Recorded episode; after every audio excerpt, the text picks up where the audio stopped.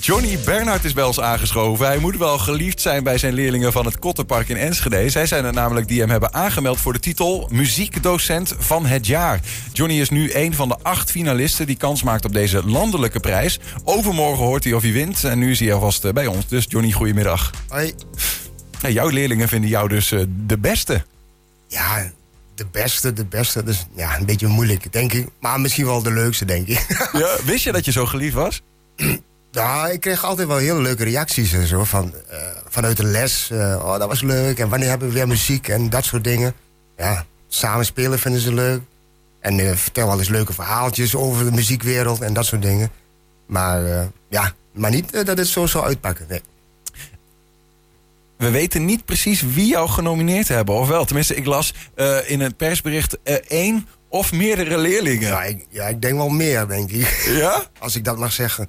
Ja, leerlingen. Misschien, eventueel misschien ook ja, collega's. Hm? Of andere mensen ook. Ja, daar heb ik geen inzage in. Nee, nee, nee. Het is ook een beetje ongemakkelijk misschien om Ja. eh, over jezelf te zeggen. Maar toch Ja. ben ik wel benieuwd naar, eh, als je kijkt naar, naar, naar, naar jouw vak. Hè? Wat maakt nou een muziekdocent eh, goed? Is dat de leraar of zijn dat de lessen? Is het een combinatie? Ik denk dat het een combinatie is. Ik, ja, je moet gewoon je passie moet je gewoon over kunnen brengen, denk ik. Het plezier.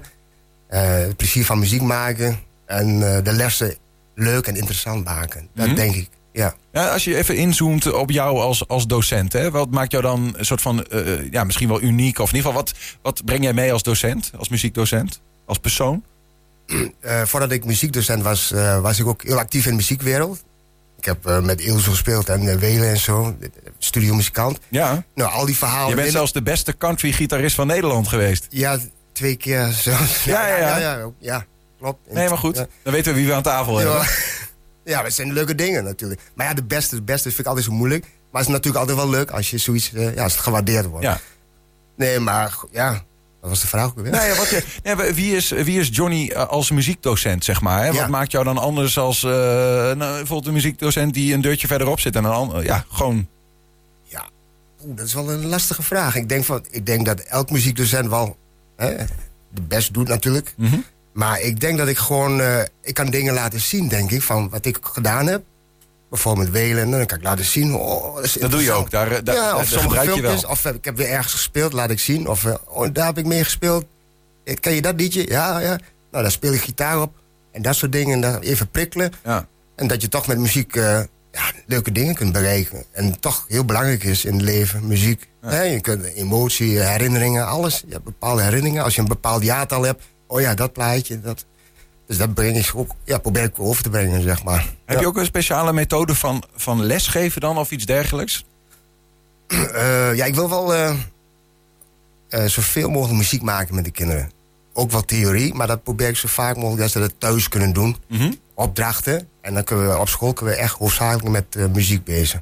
Muziek maken, samen muziek maken. Ja. Hoe lang doe je dat al? Muziek eh, lesgeven? Eh, nu 22 jaar. 22. Ja. Heb je het idee dat er een ontwikkeling is? Want we horen wel eens, maar misschien is dat puur een, een soort van natte vingerwerk. Dat eh, de interesse in muziek maken bij, eh, bij kinderen eh, niet toeneemt, laat ik het zo zeggen. Heb je het gevoel dat je wat harder eraan moet trekken of niet? Nou, niet altijd. Ja, we leven natuurlijk wel in een andere tijd, hè. Met, met andere dingetjes, afleiding, telefoontjes, eh, spelletjes. Maar er zijn, zoals op Kottenwijk, zijn best nog wel leerlingen die echt nog echt ja, aan het studeren zijn met een bepaald instrument. Ja, maar goed, de Kottenpark is ook wel, wat is het, een cultuurprofielschool? In ieder geval Ja, een, klopt, school waar veel met de kunsten wordt gedaan. Niet alleen muziek, eh, theater. drama, ja. the- ja, theater. Ja. Eh, Ben je daarom ook trouwens Kottenpark eh, docent gaan worden of eh, niet per se? Nee, daarvoor heb ik ook aan andere locaties gezeten. Eh, ik, op dit moment werk ik op Kottenpark. En ook nog een Panterijcollege. Dat is zeg maar speciaal onderwijs. Ja. ja. Anders, die twee? Als je die twee met elkaar vergelijkt? Is een andere doelgroep, zeg maar. Ja. Ja, dat wel. Maar beide doelgroepen zijn echt eh, ja, gigantisch leuk. Ja. Ja. Ja. Ja. ja, nee, maar ik kan me voorstellen als je met de doelgroep bij Panterij... mensen, leerlingen die volgens mij ook, ook soms eh, wat leerproblemen en dat Ja, soort dingen hebben... Autisme. Ja. Dat, eh, reageren zij anders op muzieklessen? Ehm, sommigen zijn heel gedreven. Sommigen ja, die, die, die moeten zich ontplooien nog. En ja, ze reageren inderdaad wel soms verschillen natuurlijk. Daar moet je ook rekening mee houden natuurlijk. Ja. Maar op zich, als we dan samen bezig zijn... Dus het lijkt net als ze dan zeg maar vrij zijn van gedachten... en dan kunnen ze echt hun ding doen. Ja, dat is het. Ja. Ja, je ziet de leerlingen als ze er eenmaal in zitten, dan... eh Ja. Terug naar het Kottenpark. Eh, Ja. hè, die doen veel met kunsten. Ja. Ehm, de- eh, hoe, hoe belangrijk is dat, vind je? Die muzikale opvoeding, of misschien überhaupt breder gezegd... cultuuropvoeding van, eh, van jongeren. Want die, die wordt dan wel eens gezegd dat die wat onderbelicht is, hè? Ja, ik vind, ik vind wel, als ik naar mezelf kijk, vind ik heel belangrijk. Ik had altijd wat gehad aan mijn gitaar, zeg maar. Hou vast en eh, je kunt er alles mee kwijt. Hè. Je kunt, ontspanning is het, het is, een verrijking ook voor jezelf, je ontwikkeling. Het is gewoon belangrijk. eh, ja, muziek is gewoon voor mij belangrijk, zeg maar. En, en dat wil ik ook graag overbrengen bij de leerlingen. Dat het ook belangrijk is, gewoon dat je voor ontspanning, voor wat dan ook, of om, om iets te bereiken, eh, leren samenwerken, iets eh, organiseren, eh, uitvoeringen, eh, je angsten overwinnen en dan optreden. Daar heb je ook hè, vaak leerlingen die zijn heel goed, maar die hebben een soort faalangst of die durven niet. En dan trek je ze over de streep. En dan geeft het zoveel voldoening. En dan zie je ze echt genieten. Joh, van, oh. Ja. En dan geeft, is het voor hun ook goed. Is het, is het, ehm, wordt de betekenis van muziek en daarmee ook muziekles en zo... wordt die over het algemeen onderschat, vind je, of niet? Ja, bij sommigen. Ja, ik denk het wel, in- vaak wel. Kan het life-changing zijn als een leerling goede muziekles heeft, laat ik het zo zeggen? En, en als die een keer dat optreden doet waar je het over hebt. Ja, ja. Ik krijg wel eens eh, mailtjes of, eh, of via Facebook hè, van oud-leerling van... Meneer, ik zit nog in het buitenland. Dankzij uw muzieklessen zi- we zijn nog een tour nou. Hij speelt in de band. Of, en, eh, of van andere leerlingen. Dat soort dingen krijg Ja. je terug. Ja, dat is echt geweldig. En, en, en dat, ja, dat, dat betekent heel veel voor mij. En dat vind ik ook gigantisch. Ze, ze gaan dan ook een beetje in jouw voetsporen. Hè? Want je zei al even, je hebt met de, de, groten van Nederland eh, gespeeld. Je hebt in eh 2001 en 2002 eh, werd je de beste... Ja, je zegt al, hè, wanneer ben je de beste kan, Ja, ja. maar niet goede, goede countrygitarist. Speelde op grote podia door heel Nederland, Ja. buiten Nederland ook. Ja. Amerika ben ik nog geweest. We hebben opgetreden in Grand Ole Opry. Het is zeg maar het mekka van de countrymuziek. Ja. Ja, daar heb ik ook gespeeld. Dat heb ik ook nooit verwacht natuurlijk. Maar ja, dus dat laat wel zien dat je echt wel veel kunt bereiken met, met, met een plank met, met wat, wat snaartjes erop. Mhm. Ja. Maar ook je mind eh, ja, setting. Dus In, in, in 2013, eh, begreep ik, sloeg het noodlot toe. ja, Veel Eh, veranderd toen. ja, heel veel veranderd. Ik kreeg toen een hersenvliesontsteking. Ik heb een maand in het ziekenhuis gelegen. En dan, ja, dat was een mindere tijd. Ik kon ook niet veel meer herinneren en zo. Ik moest veel opschrijven. Maar op zich, de kracht van muziek... Ik, ik, met muziek kon ik toch wel luisteren. Op een gegeven moment had mijn vrouw de gitaar meegenomen naar het ziekenhuis. Ja. Ik kon nog wel eh, spelen. en toen kwam ik op het idee van... eh, ik wil altijd al een gitaaralbum eh, ja, maken. Hè? Maar dat was al twintig jaar geleden. Ik kwam er nooit van. Mhm. En op, dat was juist het juiste moment om dat toch door te zetten. Een gitaaralbum. Het viel als een puzzel in elkaar. Hè. Ziek, je wil wat terugdoen. eh nooit wat tijd. En toen kwam ik dus zeg maar, op het idee om een cd te maken... met nummers die me beïnvloed hebben. Ja, Gitaarnummers. Maar echt zuiver gitaar. Geen zang, alleen gitaar. die is nu uit ook. Die is in 2017 uit. Ja. En eh de heet eh, Forever. En automatisch bij je favoriete songs kom je ook bij je favoriete gitaarhelden. Nou, toen kwam ik in contact met Jan Akkerman. Die doet dus mee met twee tracks. Eh, en John Jorgensen, dat is de gitarist van eh, Elton John, doet ook mee. Kijk.